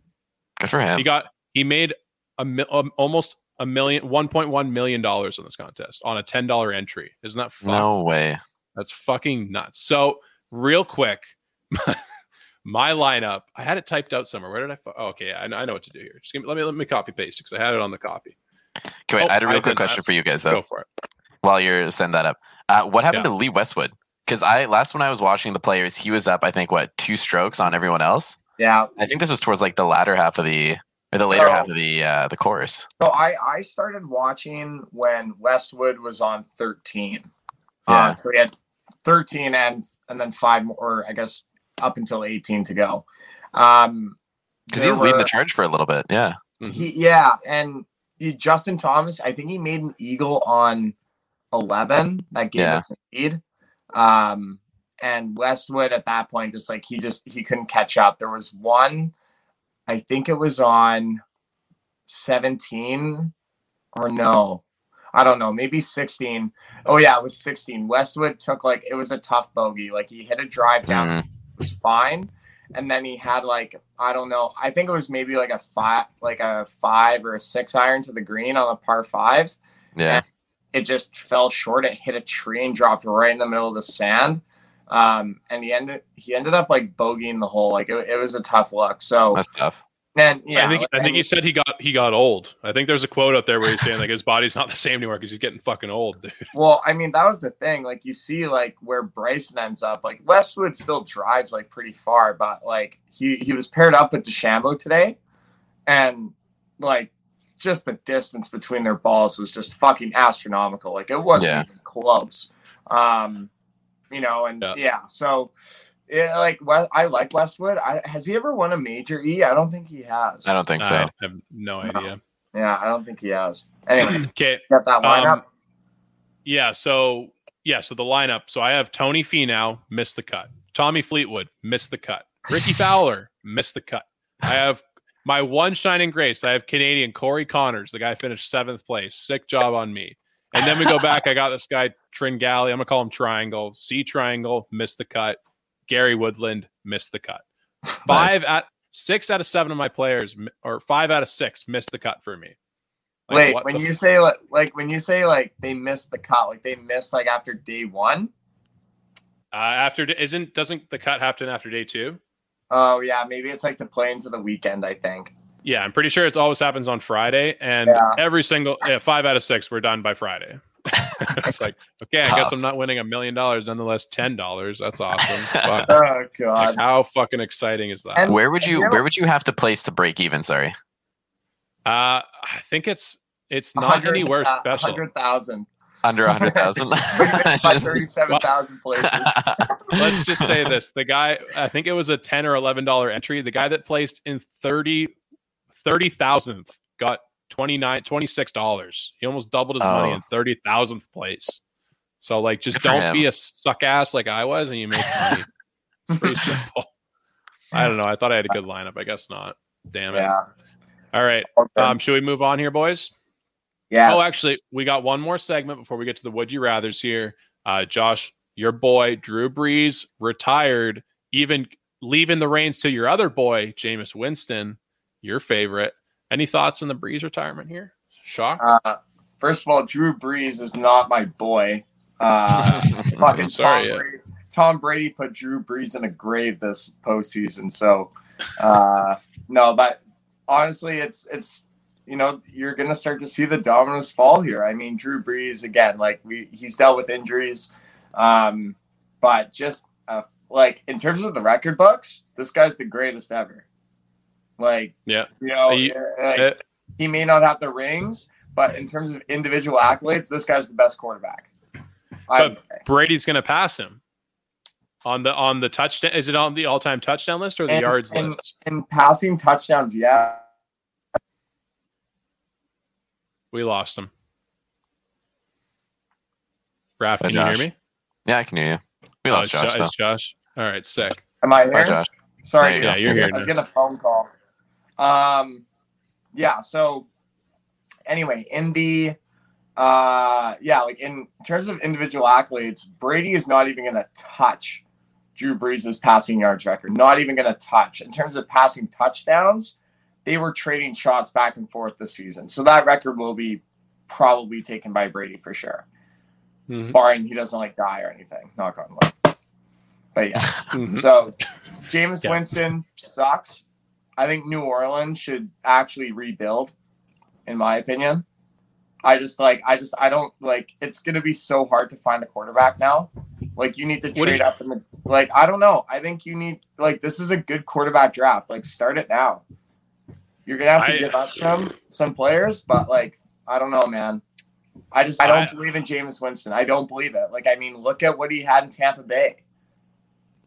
Like yeah, I, he had, he had Mike dis- Evans, he had Chris Godwin, he had basically the exact team that Tom Brady had, maybe minus off Rob Gronkowski, but like pretty much identical. So it's a good point. You're a hard guy to hard guy to budge on this one.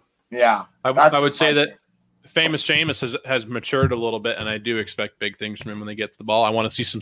I want to see him sling it because he's got some receivers that that want the ball slung to them. Let's Mhm. get a Michael Thomas sling game. That would be nice. Um, I don't really have any other thoughts on it. I mean, I kind of saw it coming. The guy's old as fuck, cannot pass the ball the same as he used to. Yeah. Um, yeah. Razor thinks to think no running game when Winston was playing. I mean, wasn't the whole Saints running game struggling last year altogether? Even when Brees was playing? The- Sorry, before he had entire wasn't the entire running game for the Saints struggling last year as a whole? Um, well, I thought Kamara, sure like. Kamara definitely didn't have like a pop off year like he did a couple seasons ago. That's for sure. Um, but yeah, I, I don't know. I mean, the the run game's interesting, and and running backs are they're so hard to grasp like how long a career for a good running back actually like lasts. Like when you really think about that, like think of like like Leonard Fournette. You know that that's one didn't really last long. Like yeah, I'm gonna say even like Saquon Barkley, dude. Like if this guy can't stay healthy, like I'm I'm just I'm just saying that like he's good, but like he needs to stay healthy. And Yeah. Kamara, I would and like even like look at Todd Gurley. This guy probably had what four four good years, and then that's kind of it. Like Yeah. it, they don't last long. So Kamara, in a way, he's he's been in the league for how long? Three years, Uh, no, I think four. four years. So yeah, I mean it'll be interesting, but I don't know. I think it all starts with the quarterbacking, and if Jameis can't get it done, what I will say though, what I will say is New Orleans should trade their pick or trade Kamara to Miami, get number three, and take Justin Fields. That's that's Nice. just, my, that's just a coincidence that your team gets an all all pro running back, just just by chance, Pro Bowl running back, just like that. Yeah, just casual. Not a Just casual. coinky dink. Yeah. Okay, let's uh let's move on, guys. It's Sunday, and for us, what that means in the month of March is we are going to be doing a new segment. Once again, we're trying out a bunch of new segments, and today we've chosen Would You Rather segment. So obviously a very basic concept that everyone knows about. But I'm hoping we could put a little stick and ring twist on this. I'm hoping we can give you guys some fucking a good nice tablespoon of weird. I'd love to give that give you guys that. Maybe put it in a kitchen KitchenAid blender, throw it up with some funky, throw it up with some like a little bit scarring, a little bit jarring, and then before you know, you got a dope ass cookie at the end of it. But uh, boys, you got your would you rather's ready? I got them. All right, who should we kick this off with? Let's go with Raph. Raph, Raph Oh I feel no! like that's a good one. oh I think they always do that. Uh, I was just I had this one that I was I thought of in like the middle of my slumber the other night, and I was like, oh, this will be a great idea. Would you guys rather go your entire life without having a name or without addressing anyone by name? Holy fuck! You got me there. I was. I'm So, gonna go look- ahead. I'm gonna It's say like no, I'd you ra- wouldn't have a name, like no nicknames, no nothing. People would just be like you, or just like hey, and they're like hey there, just like you. They would never address you by name, or you, you can never address anybody you know by name. Like nobody just had a name for you, I but would, people would call you like Josh. wait. Uh, okay. I, I think I would probably rather not have a name. So you would be able to call people by name, but no one could call, possibly call you by name. Why? Yeah, I think I think for me, like, I like calling people by their name. Like, I feel like it's like a polite thing to do. So I'll take the hit for the greater good. But then you'll never know if Fair. anyone's addressing you or not. Well, I hope Because then we could be like, hey, you, and then you just turn around and be like, no, no, the other guy. hopefully they realize that, and then they just like tap me on the shoulder, like, hey, what you know what you really could get it like i i'm thinking about court proceedings you really could never be charged with a crime they would never be able to address you you'd be like i don't know who you're talking about like yeah, what you're do like, you mean what do you mean prove it tim to me. You don't have Yeah. a name. Yeah true boom Like, positive but i'm gonna go ahead and go against josh and i'm gonna say like i feel like i would lose my entire identity of self you know Yeah. like when i think about myself i am elijah right Wait, so like for this for I this need that. question, for this question, and I know that like there, I'm gonna. Tr- I think we should all try and refrain from this, but like trying to like poke holes in it, because like just like Yeah. try and do it from face value. But is this question posed as if like people used to know me as Josh, and then all of a sudden I wake up tomorrow and I don't have a name, or is that like, you know what I mean? Or Yeah. yeah, Or have you like gone your entire life without having a name? yeah, yeah, yeah, yeah, yeah. We're gonna go with you have never had a name your entire life and you never will have a name. Okay, okay, yeah. So you don't so you don't have that from Elijah's perspective, you've never had that sense of identity. Mm. So my what would my, gra- what would my gravestone say You. or or like of that guy. at least put like a fook on the front of it, like fook you and fook me from Austin Powers. That'd be Yeah. Oh yeah, fook me and fook you.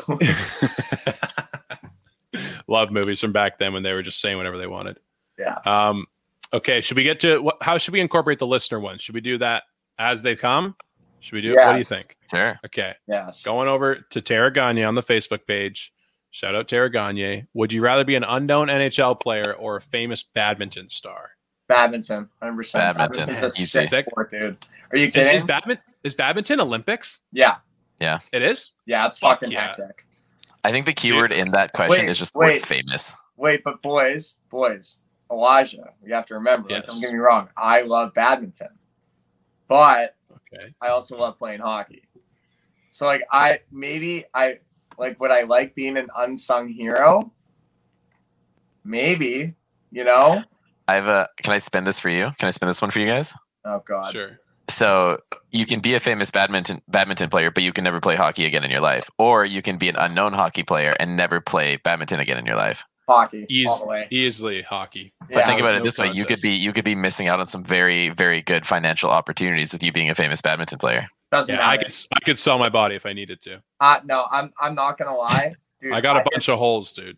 Well, here's here's my thing though. Here's my thing is what's the minimum entry or what's the minimum contract an NHL player can have? Half a million?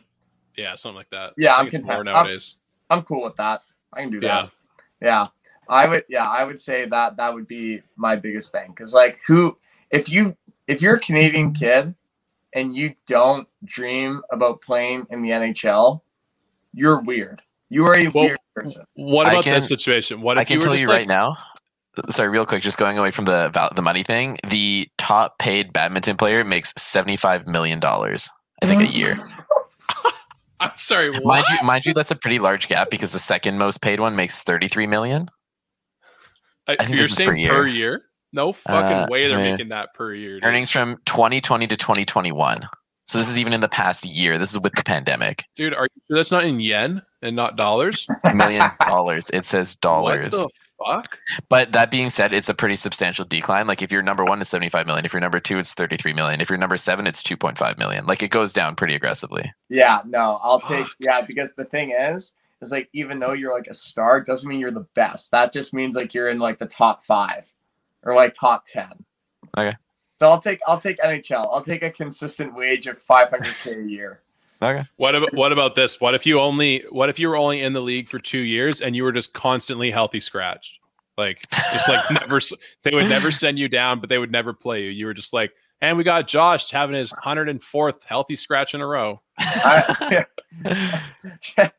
dude, I think I'd still do it. I'm still part Yeah. of the team. The I'm locker room would be sick, dude.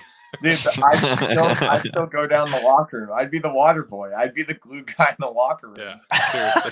That'd be the guy Like, coach checking everyone in the fucking Dude, hallway. I would I would probably suit up in the dressing room and the coach is like, Josh, what are you doing? Like, I'm playing tonight. He's like, No, you're up in the press box. I would probably just take off my skates and just sitting there with my equipment on for my shot.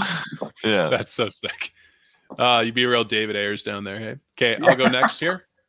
Yeah. Okay. Uh, would you? This is very very simple here, but it could have a lot of layers to it. Would you? Would you rather go left or right?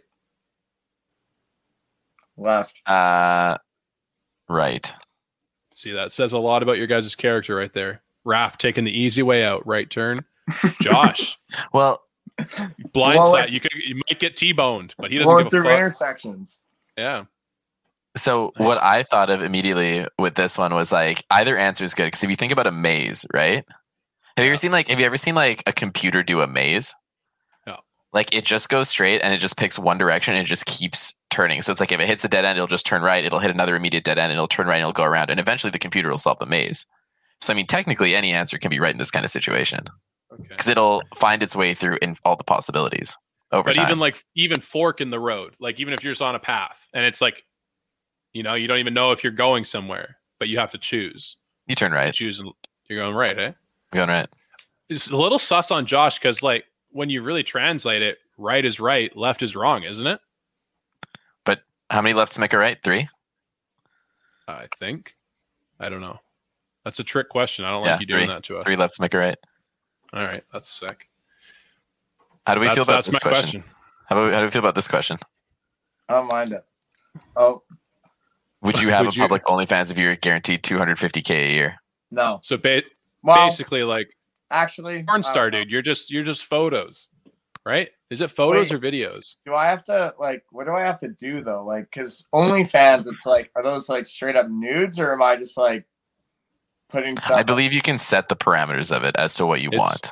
It's also whatever you think the fans want, Josh. If they I'm- want a I'm- Tarps Off podcast, you're gonna have to give them a Tarps Off podcast. dude honestly because the thing is though is like here's my thing is i'm gonna have x amount of people that think i'm the hottest piece of ass out there or does the Mhm. government just Oh, pay me 250k and they're just like everyone thinks you're ugly i'm like up on news feeds occasionally Imagine No. that they're in like a dispute with another country, and they come to your house. you're like, "Josh, we just made a deal with fucking Syria, dude, and they're gonna stop everything, but you have to have a public OnlyFans." And you're like, "Fuck, all right."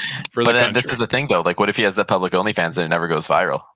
Like, what if he just like slides under the radar for True. however long? i don't think i Yeah. can do that because all it's gonna take is one of you guys to find out i have it and you guys just throw it up and make it Yeah, viral. dude, I'm True. sharing. I'm sharing that shit for sure, dude.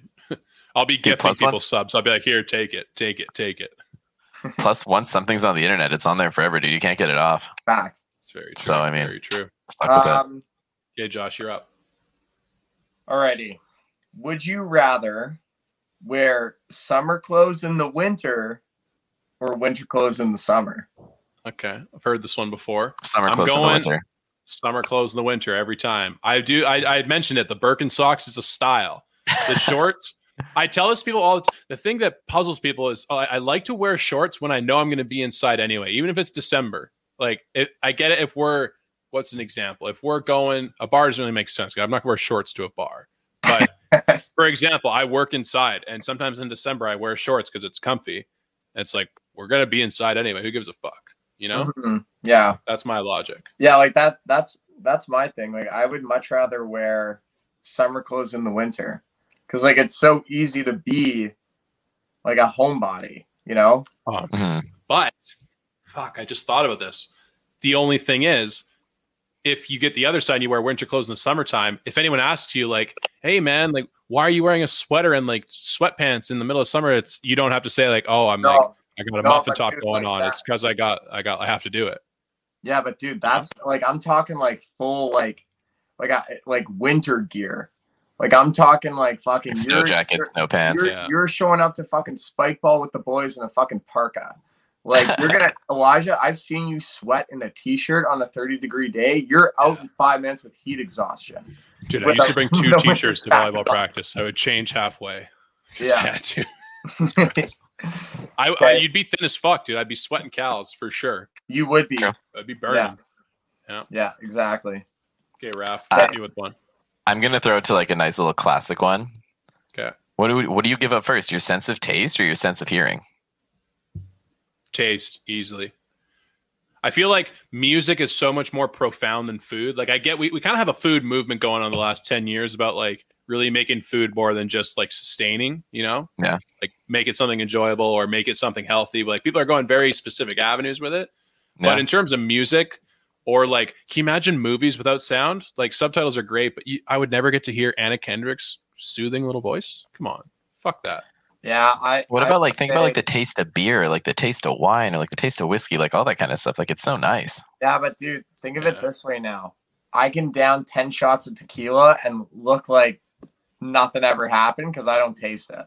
It's just Oh, it'll look like something happened. You'll fall over. Oh, You'll I'll get up fall out of your table, table But- and you'll be done. Now I won't look like a pussy after the first one, or the second, or the third, or the fourth, or the fifth. Yeah. Um, yeah, and but there was a bit of me, Ralph, that actually thought I'm like, you know what? I'm like, should I abandon the hearing? But then I'm like, to just like not pay it or not listen to people's bullshit anymore. I like just Yeah. tune it out. But then Yeah. I think I'm like, you know, what if you need to be up early? Well, you can't hear your fucking alarm, so you're screwed. No. True. Uh, so that's how. You don't think they have like a specialized alarm for deaf people? maybe a vibration. I I guess They that would some- make sense. something. Maybe just like one of those jackass arms that comes over the bed and smacks you right in the stomach. Have Yeah. you guys heard about those those clocks that are like uh they're natural or artificial sunrise clocks or something like that? No. Somebody was telling me about this at work the other day, and they were saying that there's these clocks that you can purchase, and you put them wherever, and it basically like if you have blackout curtains or something, it'll create like an artificial sunrise Oh, in like your a light. room. Yeah, to kind of like give your body that natural feeling of like waking up to light at a random hour. Oh, cool. Yeah, well, what's the apparently point of really blackout expensive. curtains then? Because I guess like say like you don't want to be woken up by the sunlight coming up at seven a.m. Right? So like you're the kind of person who goes to bed at four in the morning and you kind of want to sleep in. You get the blackout curtains. You still want your body to natural naturally wake up at let's say like eleven. So you just get one of those things and it just wakes you up through natural means. You know, That makes sense. That's Yeah. pretty dope. Fucking apparently it. fucking Okay. expensive though. Um, All right, am I am I next or is Josh next year? I think you're up. E. Okay, sweet. I got one for you, boys. Uh, would you rather not be allowed to dry off after the shower ever again? Like you just literally slip on your clothes, your hair's soaked, whatever it is. Well, can I like walk around first? Because like, like air dry or no? Like, sh- sure, but your your place is gonna be soaked. Wait, for the sake of argument, can we just say no? Can we just say that you have to put clothes on immediately? Sure, yeah. Like you, your your entire normal like morning routine, except you just don't dry off. You just put your clothes on. I hate being wet unnecessarily. I fucking hate it. Anyway, Or would you rather not be allowed to shower after going to the beach for at least a week? Every time you go to the beach, you have to wait a week to shower. I'm not really you're gonna smell like seawater. anyway. Seawater and like all the sand. You would get sand everywhere. Oh, There'd be sand in your clothes, sand in your shoes, sand No, everywhere. You know what? I'm Sand I, in your booty hole. You know what? I like the beach, like I do, but like I'm not really a beach guy. You know Yeah, what I mean? I sh- I should have fucking known, dude. You said last time you're like, I don't like flip flops. I wear my shoes to the beach. Like that was a, that's a statement right there.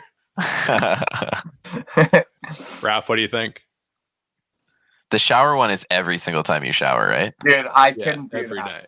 I think I want to go with the beach one There you go. Because I, I I've thought of a loophole.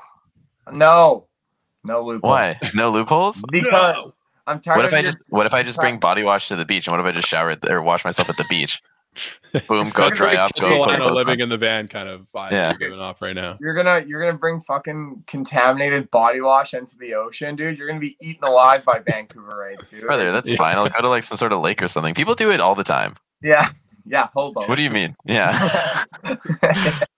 I'll blend in. I'll blend in with the crowd. Okay, we should, let's get to a let's get to a viewer one here. Uh, would you rather never go to a club, Roxy included again, or never be able to watch a movie again? I thought this was an obvious one. I thought this was easily never go to a club again because I'll be 60 one day. But I kind of want to be able to vibe out when I'm 60. You know, I know like I just want to have the option. Can we expand on like that and just make it like bars and clubs? Yeah, It's a good option. yeah, bars and clubs, nothing. So no more Roxy, no more Woodies, no more warehouse, Yeah. or Fuck. courtside, Yeah. uh, no more breweries, none of that. Bre- breweries? Dude, it, I I would say, yeah, I would say I would say breweries are more of a restaurant than they are a bar. no, no bar. chance. No, they're a bar. I even I They're- kind of disagreed with myself when I said Yeah. that. You're Fuck. just trying to rationalize.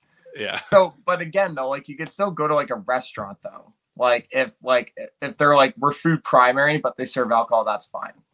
Yeah. Okay. I would say. I would say, and I, oh man, I'm a movie guy, man. I like, and and you know what? Here's my thing: is I'm gonna save money because I'm not gonna spend 150 dollars at the fucking Roxy every time.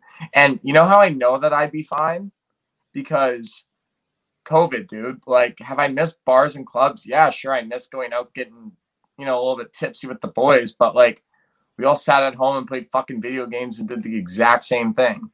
Yeah. Yeah. You know, we can still I- we can still go out and drink somewhere. We can still go to like a house party. Just can't go to a club. Dude, You I had this I had this thought the other day. Um when clubs officially open up, like clubs and actual bars officially open up around here, Yeah. what do you guys think the crowd's going to be like on the first weekend, first week of being open? Like, I personally think we're going to see a lot of like very late 20s and like early to mid 30s people are going to be out. Yeah. Oh, yeah. 'Cause I- I wouldn't be surprised if just like a buttload of people take a week straight off. Yeah. Yeah, I just, think it's gonna be. I'm not gonna be there every day. Like I might, I, we might go once or something like that. Like go to the Roxy and get like fucking tilted. But I'm not huge in the scene. But there's gonna be people who have like a fucking itch to go who would have never gone in a normal world. Well, dude, you have to Yeah. remember like the people that turned 19 during COVID that couldn't go out at all. Like they haven't Yeah. celebrated anything. Like they probably may have had a house party or something, but like for people right now, where like now that shit's open, like dude, like they haven't they haven't felt it, man. They haven't felt it. So Yeah, um is it my turn or was that Bailey's? That was Bailey's question. that was yeah, that was B Fids. Um, you're up next. Okay. This is my last one. Then we can probably wrap it up if you guys have anything else. Yeah. Would you rather have a vocabulary limited to a 100 words, just like you only say, you only know a 100 words, or only be able to say 3,000 words a day? And How then- many words do you think you speak over the course of a day? Oh, dude, think of how many we spoke. Like this alone, I'm talking right now. That's fifth, like 30 right there. I. I don't hmm. think that was 30. dude. or not 30, but I would say maybe like 12. And as we keep talking, like think of a podcast. Think of how many words we say in a podcast. Truly, like think about that. Yeah, but if we all treated ourselves like Larry King, like less is more, easy questions. How you doing? Three words. Good, thanks. We we'd be down to like a 20 minute episode for sure. Dude, try like 10. Okay. Probably, probably five. Are I just the look- Canucks good? No. I, I just looked something up that might that might sway this one a little bit. Okay. So this is from the Guardian. Uh, apparently, the average woman speaks about five thousand words per day, whereas the average male speaks about two thousand. Really? The average the average working male speaks about two to three thousand, whereas the average working female speaks about ten thousand. Holy smokes. So that's a Dude, little food for well, thought. Well, we all work. So we're possibly heading 3K Two to- here. Two to And you and. I, Josh, work in a very social environment. Yep. And I'm so does loudmouth. Elijah. Yeah. True. Like, Hey, you know uh, what? This this so, this so, would be. to, so to Tara, Tara coming in, guilty. so to put this into perspective, though, you have to remember, like, when you hit 3,000 words, you're fucking mute. Like, you cannot You're talk. done. Yeah. Like, your mouth, like, opens to breathe and to eat, and that's it. So, like, if someone comes up to you and they have a conversation, you can't say anything. Get a pen and paper, just write What out about- of words. Yeah. What if I- one. what if I learn sign language? Yeah, sure. That's uh, you shouldn't have said yes to that. That's an easy. Di- I would do that in a year. 100%. Everything's done. Yeah, Yeah. you shouldn't have said yes to that. That was a flaw in your. Why? 3,000 3,000 word daily cap. Easy. Because if I, because that's another language. Like if I learn that, then I could speak my entire gonna day. know- Yeah, okay, Elijah, that means nothing though, because only you learn sign language. That does nothing. Ah, That's not good. but I good will also learn sign language, so I will also communicate with them. Yeah, it'll be kind of like you- you'll, wait, you'll- wait, hang on, sorry. What, what are you saying, Ralph? That makes What do you no sense. he's We're saying both going to know sign language together. So, your- so your word count is done. You can't talk. I can't. Yeah. You start signing to me. That does nothing. To Yeah, me. but so you wouldn't realize as a friend that I only have 3,000 words a day and then just learn sign language so you can communicate with me beyond those Yeah. 3,000 words? hell no. He's- are you kidding? He's basically asking you to learn for him. Why don't you do it? Come on. How much is our friendship worth, Josh? 3,000 words only, apparently? yeah, pretty You know much. You fucking I would- ass. I would call his bluff and I would blow out my eardrums and then I'd see what he'd say. Learn now or we're not friends anymore. One of the two. My next 3,000 words, I'll tell you to learn sign language. yeah. Okay, Raph, you're up. One last one. I don't have any more. I'm not gonna. I'm just. I'm not gonna lie to you. That's I. Okay. I, I can got pull one one up last from one. chat. I got one here. Oh, is there another one from chat? Would you rather you rather- always smell bad and can't smell it, or always only smell something bad but you always smell okay? The second I think one. I'd, I think I'd rather smell bad. I don't give a fuck anymore. It's fine. Really? I, don't don't you think there's a level of being able to blame it on other people too? No, dude. I've I've been around people that like they don't know that they actually smell. Mhm. Like Yeah. it's it's tough to be around them. Like it's actually just hard to to like that person. And I know that sounds cruel, but like I actually like I'm like, dude, I'm like, do you not like like do you not smell yourself? Like how do you not know that you smell like shit? Anyway, that's just me. All right. Okay, fair. enough. I'm- I would. I'm I s- would smell good and have everyone else smell bad. I think.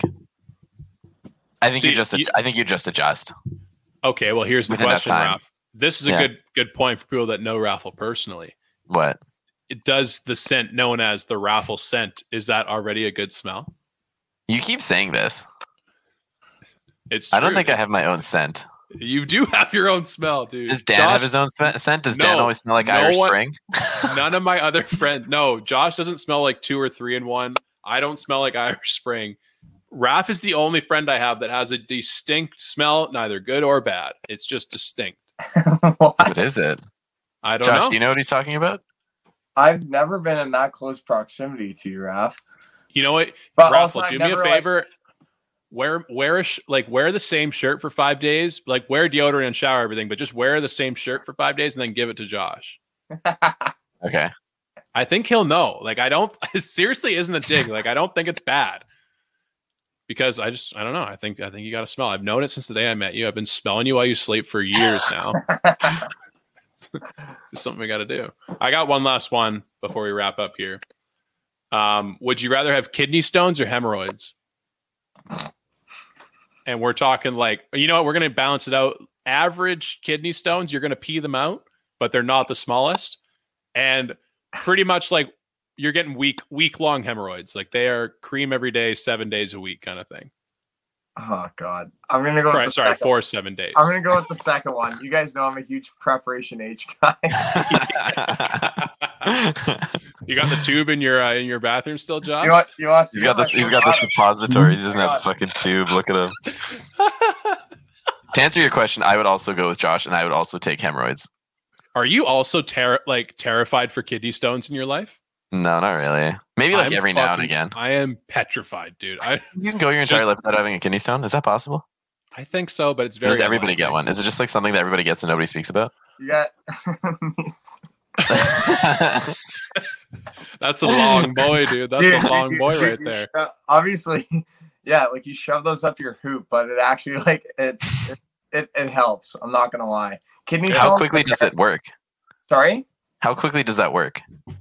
Uh, probably within like 30, like in terms of it to like go away or, or for the pain to stop. The pain to stop. Uh, like 20 minutes, 25 Oh minutes. wow, that's quick. Like it helps. Like, dude, like kidney stones though, th- that's the worst part is like you're probably crushing anti antibiotics. and like there's nothing you can like do. Like it's just in there, and you can't Oh, yeah. actually like fix it. It's Like, coming, dude. Like Is it? Is it not I was- true? This this might be like a total like this is easily a guess, but I think I read that like a kidney stone like coming out of your fucking pee hole is like one of the most painful experiences a guy can ever have. Like Yeah. like one of the most. uh, like I'm so fucking terrified of it, dude. So Yeah. terrified of it. Let me end on that and I'll go put these back. One sec. We're gonna we're gonna wrap up with two listener ones real quick. So Dan Dano D four real oh wrong one fuck. Uh, Dano D four with the most original question. Thank you for thinking of this one. Never be able to watch hockey again or never be able to play hockey again.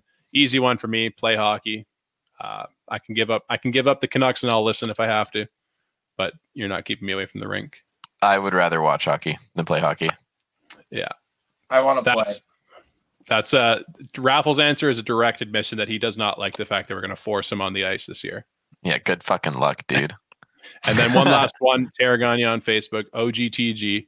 We got, would you rather have hiccups for one full day or be tickled for one full full hour?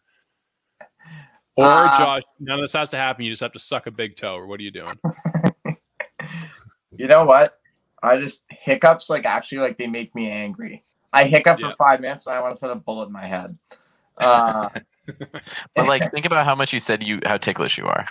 yeah, I know, but the thing is, is at least it's like somewhat like enjoyable. Like For Even one like a- hour, dude. I think this is unenjoyable tickling. Let's add that it's someone that doesn't smell good doing it to Josh. Let's also add that it's Bailey, and you know he's getting a lot of satisfaction out of seeing you squirm. that would actually make me laugh. I'd probably pee my pants. Dude, live, live stream that on Twitch. First time That'll for get you everything. 100,000 viewers immediately, dude. yeah, Guy getting tickled for an hour down. I, I'm gonna All right. I'm gonna say the tickle one.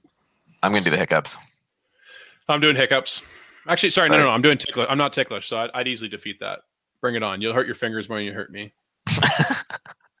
um, that's it, though, boys. Was it episode 28? Did I get it right? 28. 28, episode 28, Stick and Rink podcast. If you're watching live right now, check it out on podcast form. Releases tomorrow anywhere you get your podcast. We've got the interview with Jamie Dodd.